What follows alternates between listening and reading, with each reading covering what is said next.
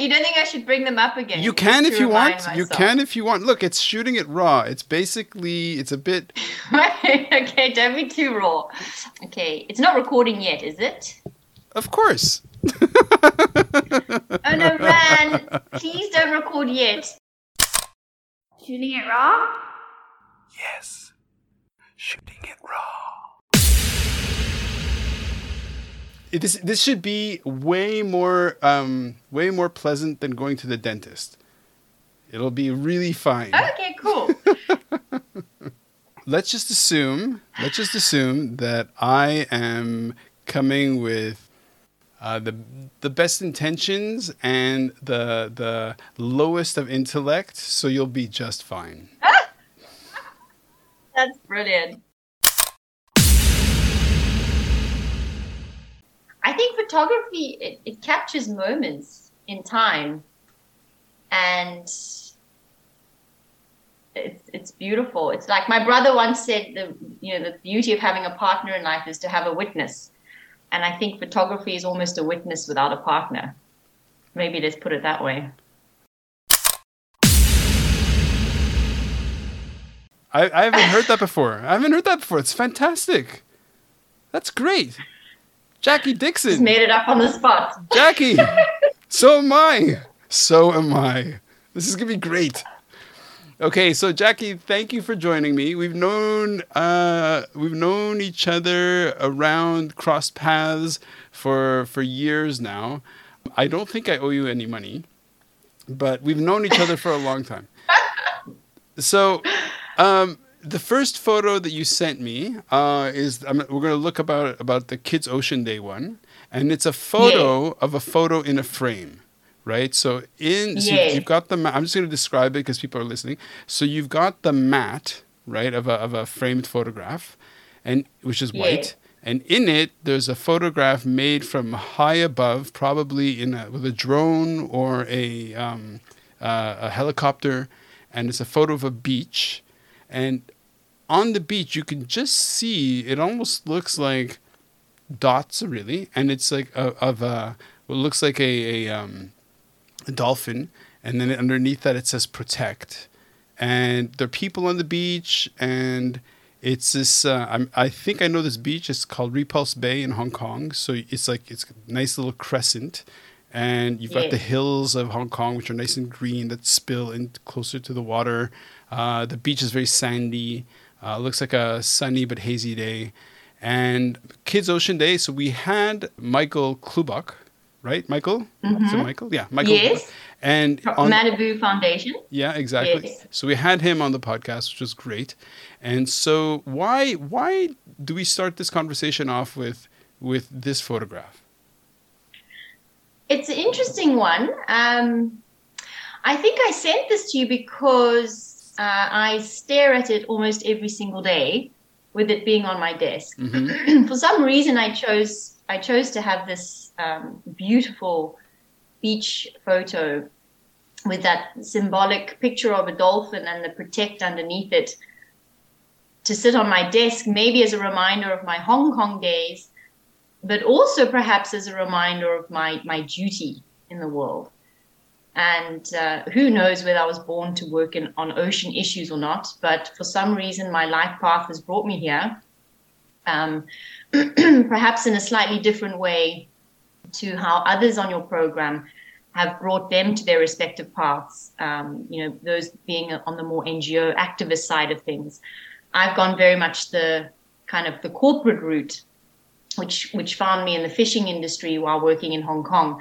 And this particular photo was was taken yes during during the Kids Ocean Week, um, where you know Doug Woodring um, first approached us and, and asked if, if our company Pacific Andes would be interested in sponsoring the event, and it was basically to get a whole bunch of kids onto um, the Repulse Bay beach to form a um, the formation of a dolphin. And obviously, the week prior to that, there were there were a lot, there was a lot of engagement happening at the schools um, where where Doug and Michael would, would deliver lessons and, and, and lectures, I suppose, but in a very informal manner, so as to be inspiring for children, to basically educate them about ocean conservation and uh, all the things happening with our ocean out there. And and I was, yeah, I was I was really fortunate to be a part of it because I was working as a sustainability uh, manager at Pacific Andes at the time, and I was the key contact point for them. And I basically mobilized the company to sponsor it because I thought it was a really, really important initiative involving youth plus a, a strong message to the Hong Kong community about the importance of protecting our oceans. And so, for some reason, I've, I've kept the photo on my desk. And I, I think it's just a very important reminder to me of having learned so much in the industry for all those years that I worked in it. And I continue to work in it, but not for a large fishing company anymore. I'm outside of the industry in that respect, but I'm still working with industry outside of them, if you know what I mean. Mm-hmm. And um, and I think it's an important reminder to me of what I've been so lucky and blessed to have learned along the way. Mm-hmm. And even though sometimes, you know, we might get sidetracked with other initiatives or the problem out there might seem bigger than what we can even uh, imagine. Um, and is it is it worth all that effort? You know, are there some other low hanging fruits that one can one put their energy and attention on in life? But um, it's a reminder to me that to just keep going and eventually we're going to get there. Eventually, mm-hmm. you know, all, all stakeholders will be able to work together better. And you and sound the most important thing is to yeah. yeah, well, you sound you sound like an optimist. Would you describe yourself as an optimist? I'm an eternal optimist, Ran. oh my gosh. I'm an I think I was born an optimist. Apparently, um, at age three, I was already packing my own suitcase and going off to school or whatever. No, honestly, I've just been such a go-getter from a young age. Where um, were you um, born? Born in Cape Town. Okay, and that's where you're. You, that's where you are right now. I'm back here, so having been, you know, born and bred here, for all those years. I left South Africa when I was about 23. Okay. Um, first went to uh, Nepal. And then uh, after that, so I did a volunteering stint in Nepal. Oh, wow. And then I went, I went to live in London um, after that. And then I was a few years in London before I made my way to Hong Kong. What brought you to Hong Kong? What brought me to Hong Kong? or who? Who brought you to Hong Kong? Who brought me to Hong Kong? That's a better question. Um, my boyfriend at the time, a German fellow, he um, had a great job opportunity in Hong Kong. And so uh, he said, You've had your chance to travel because I'd lived, you know, six months in Nepal volunteering. And he says, Now it's my turn. So let's go to Hong Kong. And so I agreed and we moved there. Oh, nice. And it was one of the best moves of my life. Um, uh-huh. And he did say to me, It will be better for my career than I can ever imagine and it was so so true. Mm-hmm. So, what where did the intersection come with? Uh, okay, so what did you study in university? I studied uh, environmental, yeah, environmental geographical science. So, okay. from a young age, age I think it was about when I was fourteen. Um, I was, uh, I was, I think I was writing a, a, a, a article or essay would have been at the time on uh, river pollution.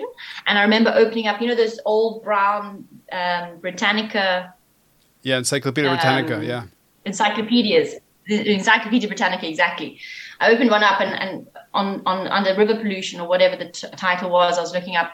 Um, there, there, was a picture of a river and it was filled with uh, rubber tires, um, plastic waste, you name it. And I think I burst into tears. I was sitting in my kitchen at the time, and my mom was there, and I just started crying, and I said, uh, "How could how could we do this to our planet? Like, what an awful thing!" And I think from that point on, I always just knew, okay, I'm going to go into environmental science. So that's how I landed up at University of Cape Town um, from age 19 onwards. I studied yeah environmental geographical science, and that was for four years. So I did my honors degree and then I kind of specialized during my honors year more in human geography because mm. that, that always fascinated me the most was was the intersection between people and the environment um, and how we shape our environment so much as, as a human race and so that's that's what got me there and then I've decided after doing my my undergrad degree and my honors degree to do my masters. But that actually came much a few years later in London. I did my masters at Forum for the Future, mm-hmm. um, which focused on leadership in sustainable development. So, so when I met you, it was probably, I mean, it was it was most likely through. Um, well, I was sort of in working with shark rescue and and. Um, how long had you been in Hong Kong before your kind of your your work so you know landed you in marine slash and then the conservation side of of that of industry right so how in the, in the fishing industry mm. right so and, and, being in hong kong that is um, one of the reasons why i started shark rescue was because i knew that hong kong was like the the trade hub really for global almost everything, right? So much trade happens mm. here, and definitely in, in mm. fisheries and shark products and that kind of stuff.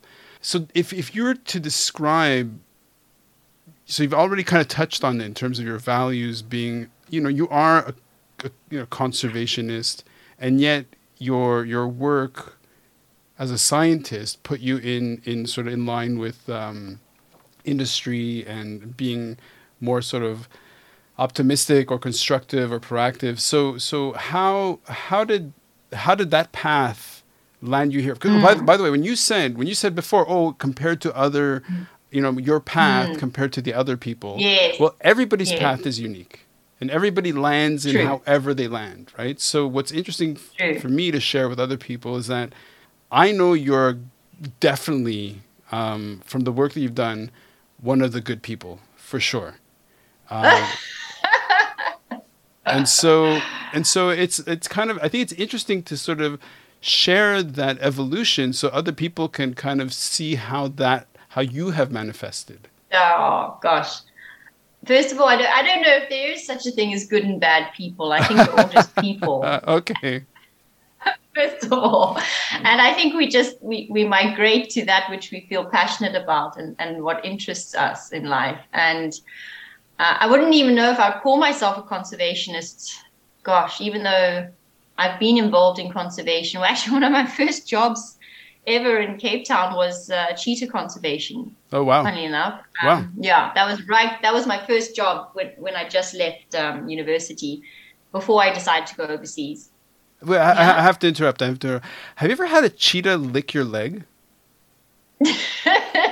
no. Okay. No, the reason why I asked this, hold on, listen. The we the reason why I asked this is because I I met this guy who had done cheetah conservation, and he says, you know how like your your domesticated cats when they lick you, their their tongues are really rough.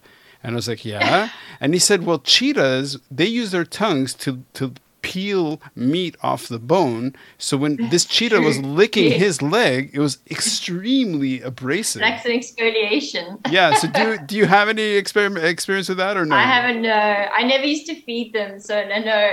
I was only one of the. I wasn't even a handler. I had hadn't progressed high enough to become a handler. I okay. was more of um, just the general uh, educational spokesperson, I suppose. You know, speaking to the public about why uh, okay. cheetah outreach existed, the plight of the cheetah, etc. And then nice. and then they'd have the handlers handling them. Nice. Um, but anyway, but yes, I can imagine. Yes, if yeah, the. By the way, you know this is the podcast.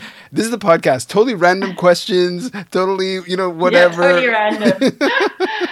that's brilliant. That's brilliant. So, so you going back to your question about how did I land up on this side of the space of conservation, if you call this conservation space, which is the industry of uh, ocean issues, um, it's because I suppose of what I did before moving to the fishing world, because I didn't study marine biology, right? I studied environmental geographical science, which is certainly not focused in on, on marine biology, but we, I did actually do a bit of a specialism on, on freshwater science and freshwater systems, inland freshwater systems.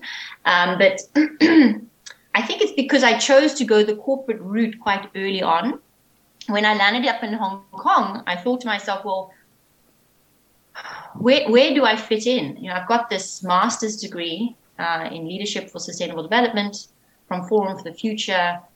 Um, my, my heart, I felt, was more in the NGO space. You know, given given my my background, I suppose, and my volunteering days at university also very much introduced me to the NGO world. But I, I thought, felt to myself in Hong Kong, where do I actually fit in? And I, whether it was by chance or not, uh, somebody mentioned a person's name in Hong Kong, Glenn Frommer, and um, he's known as the father of sustainability in Hong Kong.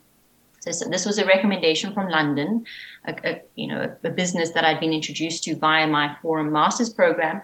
And the, my contact point there said, "Oh, get in touch with Glenn Frommer. You're moving to Hong Kong." And so he was the first person I contacted, saying, "Can we have a coffee?" And oh, by the way, as you know, Ran, Hong Kong is all about networking, sure, right? And sure. and meeting people for coffee. yeah, and if you don't have a business card, you don't exist, right? Mm-hmm. And I, I, learned that quite soon on having arrived in Hong Kong. I was like, oh, I better get a business card. Putting, you know, Jackie Dixon, uh, master's student on there or something. Uh-huh. I mean, it was so uh-huh. random, but you, you needed to have a title. Sure. So anyway, I met Glenn, and he was so kind and so um, open and, and supportive right from the beginning. And he said, "Oh, have you have you heard of Richard Welford from CSR Asia?" And obviously, talking to me for an hour, he figured out I would do quite well in that space. And mm-hmm. CSR Asia is is a was I say was because they've been bought up by another firm called Elevate, but CSR Asia was is a boutique firm, CSR kind of niche uh, boutique CSR firm um, working across Asia, multiple offices, but with a head office in Hong Kong at the time. And they, yeah, were advising companies across sectors from it could be apparel, textiles, retail, footwear, uh, banking industry, uh, you name it, mm-hmm. everything you can think of. Mm-hmm. And anyway, so I landed up, yeah, working for CSR Asia. Glenn was right. Glenn, Glenn recommended I touch base with Richard Welford, which I did. I tracked him down at uh, doing a lecture at the University of Hong Kong, and he was presenting on, and I remember so clearly, he was presenting on um, Nike at the time, and I think Nike had had a big campaign against them on child labor, mm-hmm. um, with you know uh, uh, procurement or uh, purchasing of um, footwear, getting footwear produced in, in factories in China, and, and there was considered to be child labor involved. And when I heard Richard presenting on this, my heart started beating, and I was like, I've got to work for this guy. Mm-hmm. I'm going to learn so, so much. And so that's how I landed up tracking Richard down. And I, I said, uh, Oh, Richard, hi, I've just arrived from London, just finished Forum for the Future Masters. Jonathan Porritt threw out the name. And uh, Richard went, Oh, Jonathan happened to be here a couple of months ago in Hong Kong, you know, going to China on a trip there. And so he said, Why don't you come in on Monday and then let's have a chat? and that's what I did. And then they started me on a project for the Shangri La Hotels and Resorts. That was my first benchmarking project. Oh wow! And uh, from that point on, I was very much molded into the corporate right, social right. responsibility, corporate sustainability space. Got it. Got and it. I haven't left it since. Okay. Yeah. So, uh, is it okay if I use this pause to move on to the next photograph, or do you want to stay on on this at this point because the next photograph. No, let's move. The, the next photograph I have is is uh, okay. Let me describe it.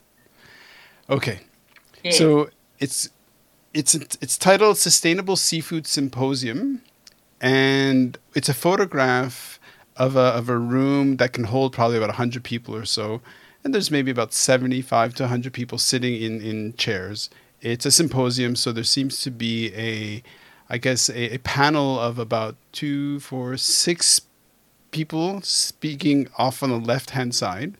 Uh, and there's some bunch of people just sitting at their writing notes, listening, paying attention. It seems to be a crowd in Hong Kong. Somebody hidden at the back is holding a microphone and asking a question. It looks like. And what is a sustainable seafood symposium? So why is this uh, an, an, a keystone or a key image in, in, in your life? In my life right now, I think because it's so current. Um, you did ask for, for current photos, and um, it's also such an important part of my, my work at this present moment in my life. So, the um, Sustainable Seafood Symposium, which is the picture captured there. We basically ran that in 2017. so I'd already moved back to Cape Town by then. I, after having lived in Hong Kong for 10 years and having moved from CSR I went into work in the fishing industry at Pacific Andes. And then um, towards on, towards my fifth year at Pacific Andes, had a bit of a life change moment where my stepfather had a stroke. And I think it was a kind of a pinnacle point where I was I had some questions about where I should be in the world, and going home seemed to make the most sense and it was a strong message basically saying um, time is short mm-hmm. and so that's how, how i transitioned back to cape town um, but the company was really kind they you know because it was for family reasons and the Ng family very family oriented they said carry on working for us but from cape town. So that's how i transitioned back here. Oh wow. Um, and then but after having been home after a year or so i slowly started moving more into projects here locally and also um, working as a freelance consultant, having left Pacific Andes by then. And at that point, I got a phone call from from from George Woodman, who um, is from the Teng Hoi Conservation Organization, Teng Hoi, and he had participated in, in a symposium I had helped arrange back in 2015 in Hong Kong um, when I was working in the industry and I, we brought together a panel of experts to talk about illegal fishing, about sustainable seafood sourcing, and to try and educate the local Hong Kong buying community. So we're talking about corporate buying, company corporate buying, like retailers, hotels, um, seafood distributors, etc., um, about what, what sustainable seafood is all about, including a seafood tasting so that people could literally taste the difference, or you can't really taste the difference between a certified product and a non certified product. So it was basically an educational uh, symposium. And, and George called me up when I was in Cape Town saying, How about coming back to Hong Kong and organizing another one? And so that's how um, I landed up. as you do. Um, that's how I landed up organizing second seafood, which we say is industry led because it was very much industry led. Uh, it wasn't organized by an NGO originally at all. It was more the industry taking it upon themselves to educate the industry. Uh, so a big, large fishing company trying to educate other buyers um, and sellers of seafood on, on what, what is sustainable seafood. And so the second symposium was actually independent completely. It was funded by ADM Capital Foundation and it was uh, supported by Teng Hoi. and we basically pulled together the in, uh, audience of about 100 or so people and managed to get experts from across the world to come and speak again on topics of illegal fishing. Um, this time we brought in human rights labor standards as well because modern slavery is a big concern in the industry. Mm-hmm. And uh, the issue of reef fish trade, which is prevalent in Hong Kong. So we had Yvonne Sadovy speaking. And after you know the, the, the, few hours of this the audience turned around in the afternoon and said well we know this is a huge concern. As buyers of seafood and as sellers of seafood we, we, we know this is an issue but we don't know, we don't want to do tackle this alone. I mean it's an impossible issue to tackle this alone. The, the challenge is so enormous. So that's where um, hugh thomas uh, from U- the uk he was there speaking as an expert working at pew charitable trust at the time uh, on on IUU, illegal, unregulated, and unreported fishing. Mm-hmm. And he whispered in our ears, into George and my ears, saying how you might want to consider for Hong Kong a model that has worked very well in the UK called the Sustainable Seafood Coalition, SSC. And at that point, uh, George and I looked at each other and said, "Okay, let's go ahead. Let's let's suggest this." And to the audience, we might want to consider uh, pulling together a coalition of sorts of the private sector to tackle these issues together. And that's exactly what we did. And there was um, there was interest, and we took that back and pulled together a, a, a symposium report, and finally pitched the fact that you know a sustainable seafood coalition in Hong Kong could potentially do very well. And that's how we landed up launching the Hong Kong Sustainable Seafood Coalition. So that symposium, that photo you're seeing, is actually a really important point um, in which the direction to move towards this private sector coalition was established. Okay. Wow. So it was a very important symposium. Wow, let's put it wow. that way. So, so in terms of the impact of that symposium in, and I know the past like year or two years has been completely topsy turvy, but like looking at it now and looking backward, what is the the real um, lasting effect? What can you say? What outcome would you be proud of that you would say, you know, this is something I I I'm very happy about that has lasted? Um, I think having 15 companies join us in the last two years um, and really showing commitment to um, a sourcing code of practice, we call it. We've got these, you know, this code of practice, code of conduct, voluntary codes of conduct um, on seafood sourcing and seafood labeling. Um, the fact that these 15 companies have stepped up and you know, despite the challenges in gaining access to information on your supply chain, the traceability challenges, the challenges of identifying vessels of where the fish is coming from, etc.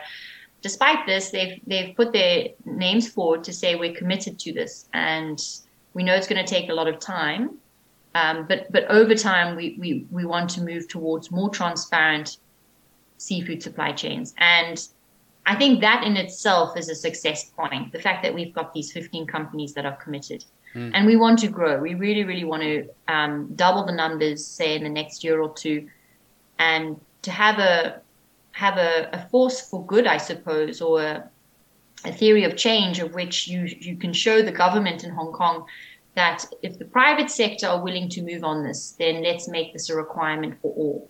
Okay. And this is a small cohort of private sector buyers and sellers of seafood, and some of them might not even be the largest in Hong Kong, right? Sure. We're talking about you know medium-sized seafood distributors. But the fact is that they're willing to capture this information down their seafood supply chains and make sourcing decisions based on this. That that is a sign, I think, for for, for government policymakers to to listen to and say, okay, well, if, if you guys are willing to do this, then let's make this a requirement more broadly. Mm. Has so, it? So I think that that yeah, it's a, I suppose it's a hope factor. It's a hope mm-hmm. that you know this can influence things going forward. To give to give some people maybe some some perspective, um, has it happened that you go to a supermarket in Cape Town and you see something that is somehow oddly enough linked back to Hong Kong, or is like does the supply chain not actually reach you? No, will, if anything, it will be the other way around. Okay. So Hong Kong will be picking up products that have or originated in South Africa. Okay. I mean, Hong Kong um, imports. I think numbers are, are so so high. I mean, uh, customs data shows um, the con- number of countries that Hong Kong's importing from over 170 countries. Oh wow! So you can just yeah, 170 countries, and that, and could be more, slightly more than that we, we, basically there's research we want to do at the HKSSC, which we haven't managed to find funding for yet, but we want to map out the seafood trade flows in Hong Kong. So exactly where it's coming from, where it lands up, wh- which warehouses it goes, you know, it, it, it stops through to land up before it goes to a restaurant or retail shop or whatever it might be. Sometimes it goes direct from the airports you know, maybe perhaps to the restaurants. We don't know mm. which wet markets it goes via. We want to map the whole thing out to make it easier for our members to be able to map their own supply chain. And that's the first point. And the second point is also then to have some recommendations for, for policy change. And so having initially looked into this, you know, writing this proposal for the research and working with people like Yvonne Sadovy, it's been so helpful to find out customs data is showing that you know Hong Kong imports from over 170 sure, countries, sure. and South Africa being one of them. Now, in terms of the South Africa Hong Kong link, the most the, there's multiple species that, that Hong Kong would be importing from South Africa. Yeah, yeah. Um, could be could be rock lobster. You know, they like they like their live lobster in, in Hong Kong. But one very problematic species is abalone, mm-hmm. and I suppose in a way that's why I I feel so passionate about trying to make sure that this Hong Kong Sustainable Seafood Coalition is a success. And my direct interest, being based here in Cape Town, is to you know to hear and to see how much abalone lands up in Hong Kong. So 90% of the abalone that is harvested here lands up in the east in Hong Kong, which then gets export, Yeah, re-exported yeah. elsewhere. And 60 percent of that is regarded to be illegal. Oh, so wow. that's um, it's been poached, and this is coming from uh, research done by Traffic uh, and other NGOs, which have written excellent reports on this. So, so the the status of, of abalone we know is very very bad in South Africa, and yet it continues to get poached, Mhm. and it's such a complicated beast to even try and tackle. And they've been trying to do it for many many years, the NGO community with the government, um, but it's it's so caught up in networks. Um, Hmm. and and even the drug trafficking trade, and it's so complicated. And you kind of think, well, what, what what role can the private sector play in terms of the purchasing side? And one thing that if you know the Hong Kong buyers of seafood could could help Im- implement, just asking for health certificates. Number one, Mm-hmm. you know, where is that seafood coming from, and, and has it been through a processing facility? Because if it's been through a, a factory or processing facility which has got a, a legal health certificate attached to it, then you you can pretty much know okay that comes from a from a yeah, so legal it's, source. yeah, it's traceable. Yeah, yeah. It's traceable to a legal Uh, source. Whereas if it doesn't have a health certificate, it's pretty much illegal. Sure. You know it's been you know poached and dried through some informal facility. Right. So you know, I find it really the- funny. But, I- but, but, sorry, one thing, Ran, just to point out, currently health certificates are not mandated in Hong Kong. ah, It's voluntary for the seafood trade. So that's just, I'm just, it's a low hanging fruit. If we Mm. can just make this mandatory across, let's just have this documentation trail across the seafood space, it would start making things a lot, lot easier to secure sources from more legal sources. Right, right. I always find it interesting to talk to people who are um, optimists. I'm an optimist, and yet, um, you know, it's it's it's for the people who aren't optimists out there. I often find that people who who do work like like people like you, where the work is actually brutal and and it's very upsetting, if you sit and think about it, uh, and yet somehow you're able to tease out this this like path or tunnel or something of optimism that oh there's light at the end of this really grim tunnel. Because look I, I look at you, you you're smiling you're bright and you're you know you're you're talking about this stuff that is you know making me basically cry inside and yet you know it's yeah it's it's amazing it's it's it's amazing Well, I also, because I'm working in the industry space, I also get to hear some really good stories happening. You know, the positives, the fisheries improvement projects happening on the ground, and what's being mobilized um, from the private sector world. And there's a lot of energy around this. I mean, Mhm. it's it's a, the writing is on the wall. You know, buyers of seafood going forward are going to be asking more and more questions down their supply chain. So it makes kind of sense why those 15 companies are joined the Hong Kong Sustainable Sure. Seafood Coalition because they see this as as the future. right Um, so they're just being a bit forward thinking, and I I really believe that this is the direction we're all going to go in. Policies are going to start shifting and changing, maybe a bit slow in some countries and others, but we're all going to eventually move in that direction. And thank thank goodness for the activists on the ground. You know, Mhm. they they bring the core issues to the fore, and even though sometimes it can be a pain in the ass for a company because you know it causes them so much headache, hmm um, but essentially it brings out uh, movement in the right direction. sure sure And I'm a big fan of transparency in that, you know, even big fishing companies, you know, big, great tool for, for fishing companies now, just like any company working in any sector, is a sustainability report, for example. Mm. So, you know, all companies are producing sustainability reports and they're doing it well. Then any stakeholder should be able to read what is that company um, culture like? What is the governance system like? What are the decision making powers? Who's being who's given decision making powers, etc. What committees exist at the board level to oversee environmental, social governance issues? You know what's happening throughout the departments. Are the departments talking to each other? Are they operating in silos? What are the policies on environmental, social, human issues? Um, I think going forward, having transparency like that is really important because then stakeholders can ask questions and Mhm. they can point out flaws, Mhm. and together everyone moves in a forward direction. Sure. If you've got no basis, no basis on which to have a conversation, because nobody, if no one's being transparent, stakeholders can't even ask questions. Sure. They don't even know what Sure. are you doing right, what are you doing wrong.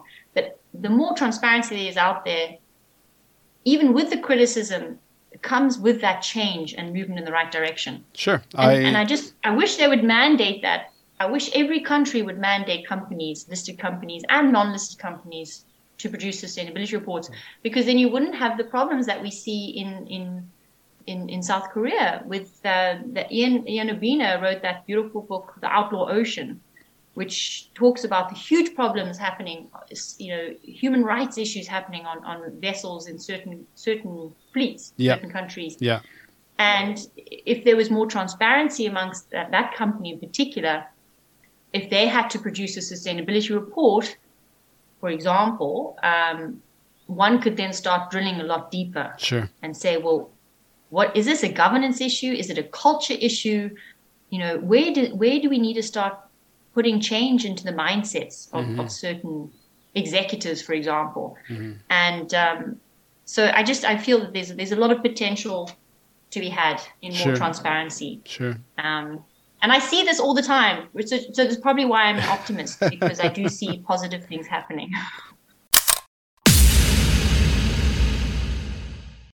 Let's move on to the next photo because I can see the thumbnail and it's it's a uh, the thumbnail. When I talk about the thumbnail, it's literally about one centimeter by one centimeter. So I don't really know what's what's coming up, but I can just see the hints of a woman with uh, blonde hair speaking to a microphone. Okay, that's a that's APEC days, Let's the do Asia it. Pacific Economic Cooperation. Ah, here we go. What is this photo? Okay, that that was me sitting uh, there at the APEC table in 2014 uh, when I was involved with the Policy Partnership on Food Security (PPFS). What is APEC?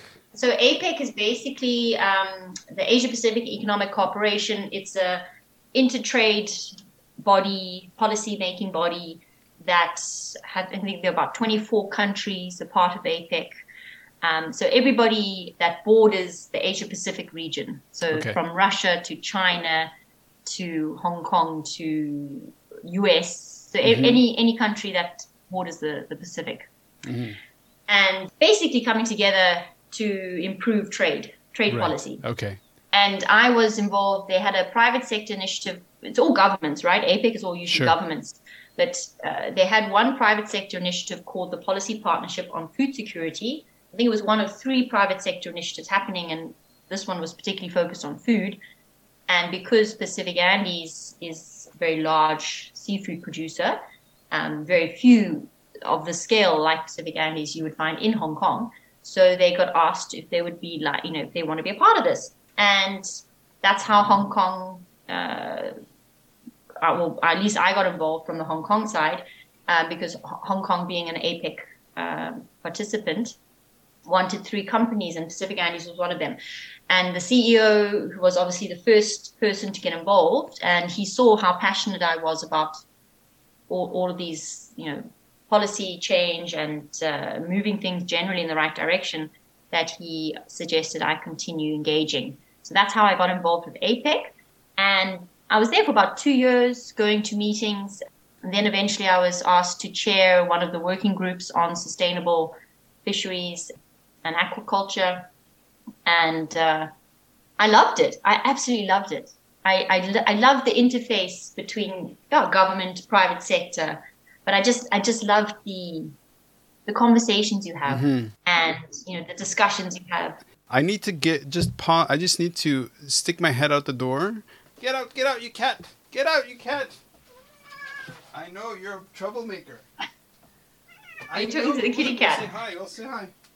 Hi, Jackie. This is this is Pebbles. She's crazy. Hi, Pebbles. okay, let's go back to. Okay, back to APEC. APEC. So in this photograph, the room looks like. So w- describe the room. Like it, it. Are you seated at a sort of massive table? Like how many people? Like what was that event? Okay. So no, that's a good question because the APEC Um, and I suppose you don't you don't know until you actually at the meetings themselves, but it kind of represents almost what you can imagine happens at United Nations meetings, where you have different countries sitting behind right. their country name.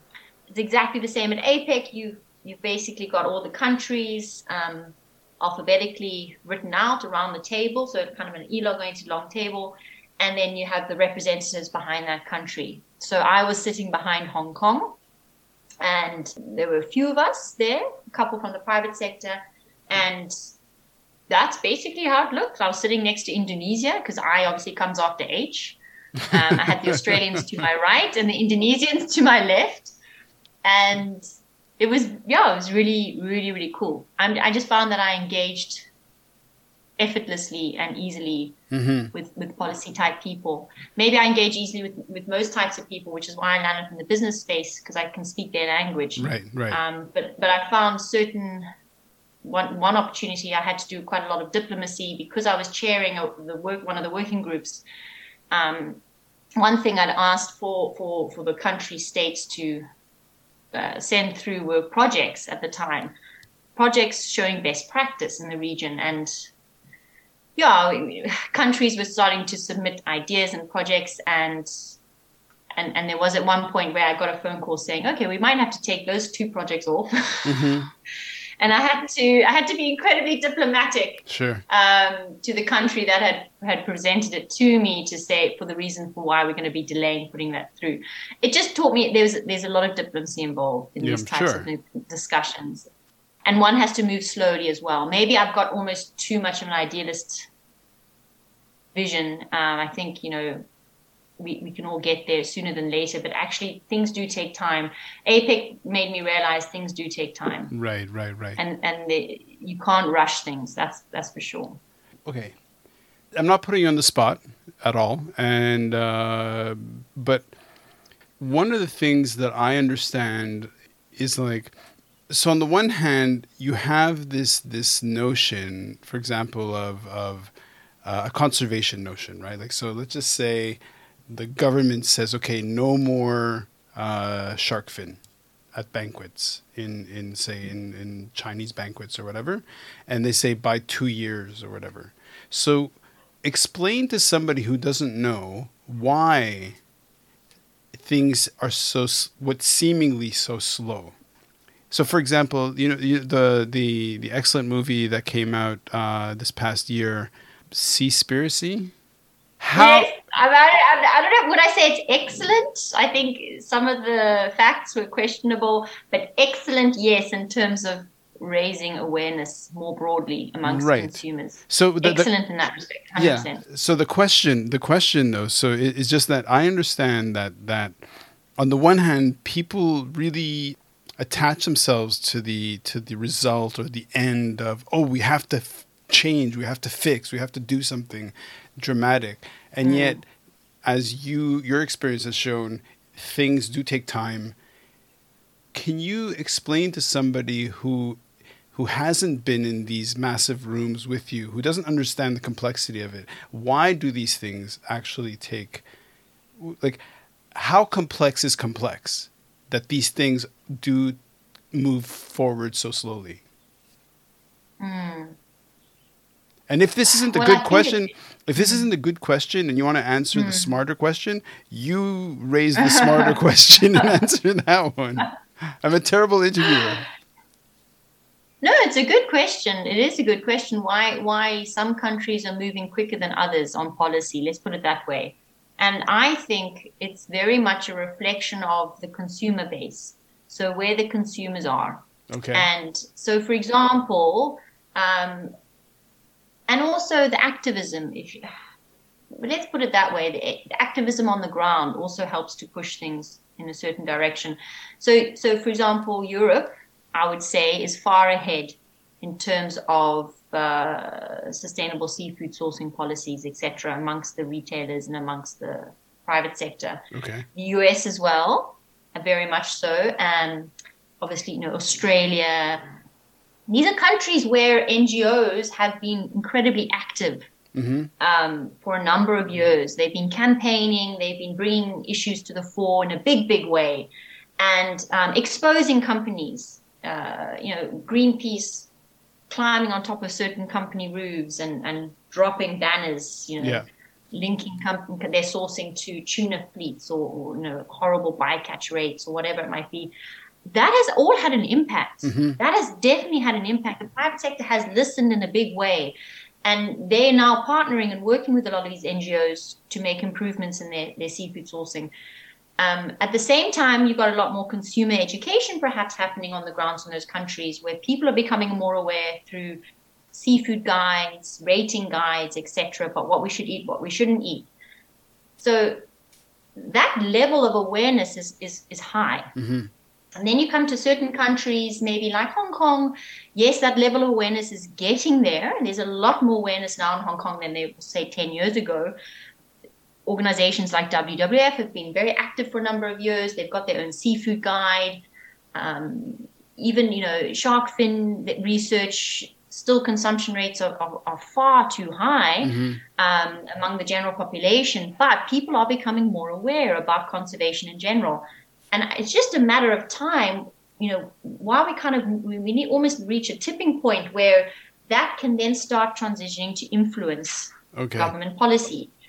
But the ngo world i would say in, in asia is just not as as strong. Okay. we haven't seen that level of activism. So i think it's two things. It's consumer demand plus it's it's a it's a strong civil society. We haven't seen that strength in civil society on the ground in places like Hong Kong, for example, um, to really have significant shifts in private sector policies and government policy. So that's how you can move faster or slower. And I think civil society is a very big indication of that. Mm-hmm. Well said. Thank you. That's, that was great. That was great.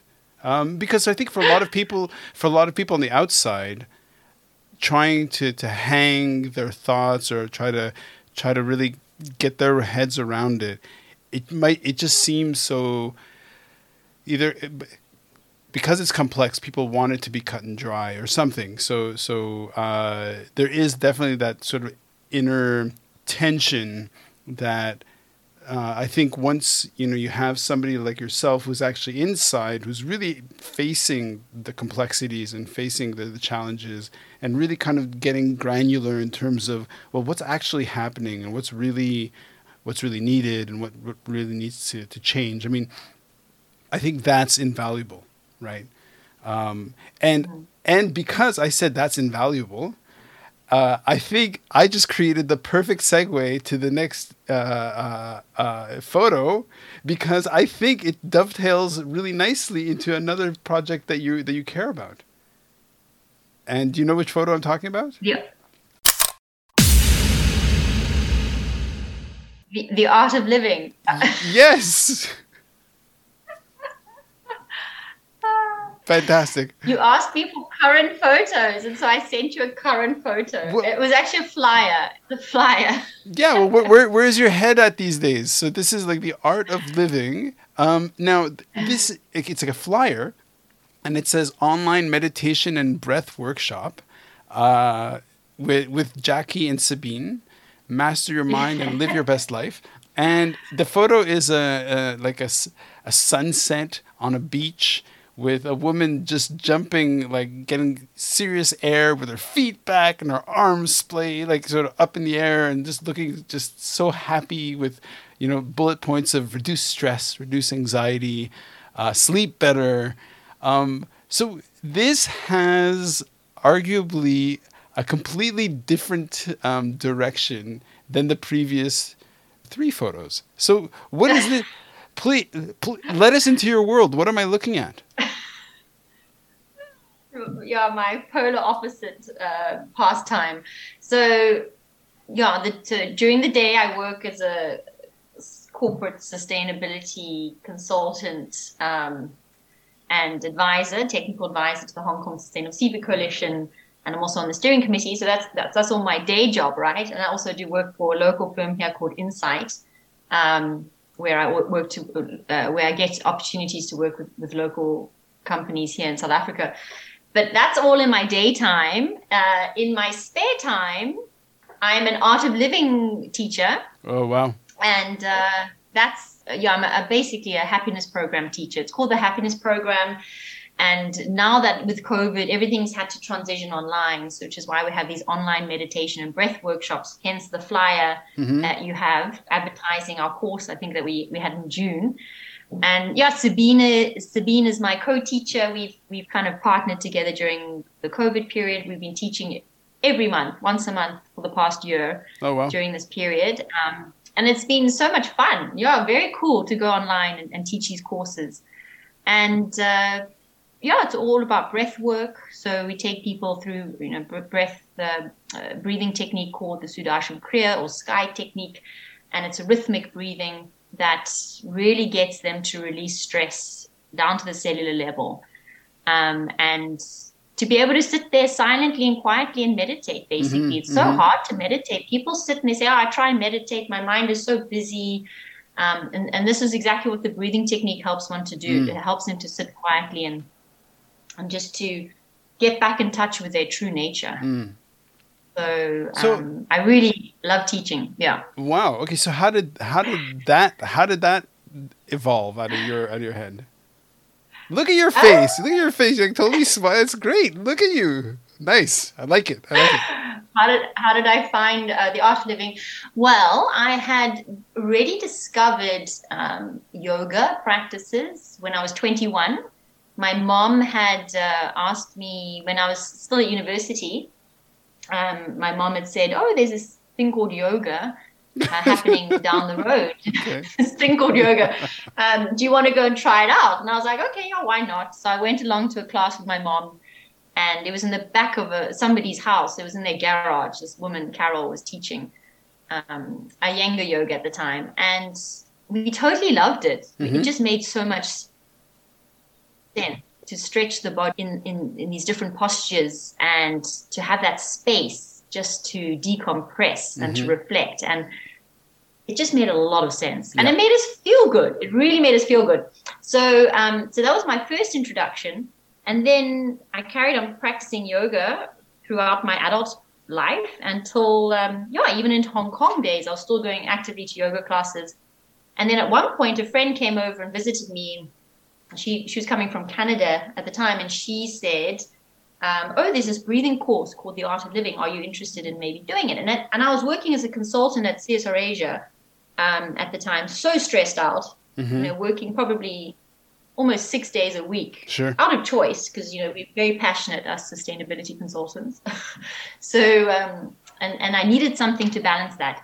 So I did the breathing course and I absolutely loved it. Nice. And I never looked back. And I've been practicing it every morning since then, 12 years ago. Oh, wow. And it was only only when I transitioned back to South Africa that I decided to become a teacher. Oh, wow. Because one of the senior one of the senior teachers here took me aside and says, "Why are you not teaching?" And I was like, "Ah, no, you know, I teach yoga on the side because I got my yoga teacher training while living in Hong Kong. That was mm. another thing I discovered or another thing I pursued to do uh, yoga teacher training uh, in, for integral yoga, which I absolutely loved. It was one of the best decisions of my life. And I was teaching that a little bit on the sides. And he said, Well, why are you not teaching art of living? And I said, Well, I teach a little bit of my integral yoga here and there. And he said, Do you know how many people are stressed out in South Africa? Do you know how high the crime rate is? Do you know how much, you know how, how high the depression rates are and anxiety? And he says, We need a lot more teachers. Mm-hmm. And so he kind of roped me in that way, and I was like, okay, fine. And then I landed up on the teacher training program, and I loved it. So, and it's true. There's so many stressed out people, so sure. we do need more teachers. So, so somebody, no, is it only for people in South Africa who can, like, if somebody who listens to this and thinks, you know, Jackie is that special kind of crazy, weird, uh, eccentric, whatever um, that they want to kind of participate? Is it purely in South Africa, or can you actually people from around the world?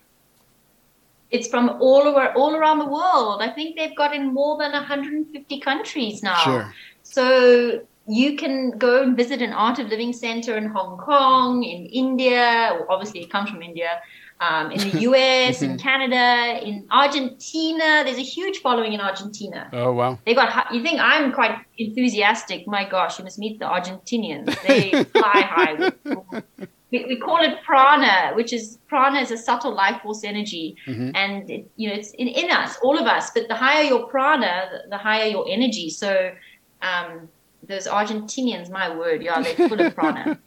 anyway, so you can you can you can find these courses absolutely anywhere. And the beauty is once you've done it, usually it's kind of almost for free to continue doing it, the okay. same course over and over. So, and you, you plus you get a weekly. We call them uh, long Kriya catch ups.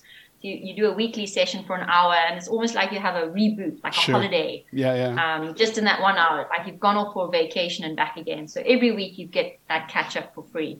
So it's just a really good balance to a busy life. Put it that way. So, okay, so I I, I met you through CSR Asia at one of the one of the events, and you're one of the presenters. And then years ago, and then you know, life just happens, and you ended up in in in South Africa, and and we reconnected, and then I said, okay, let's have you on the podcast because it'd be great. And so one of the the the main themes or, or the drivers actually of the podcast is that life is a gift and that we can make mm. the most out of every second. We can make every second count. Mm. And one way of putting it is mindfulness. So, for example, ending on this note of the art of living, mm. how about, or would you like to, to, to use this moment to make that connection either across your life so from the photograph of the beach with you know mm. uh, uh, World Ocean Day, your work, and then all this because the the the um,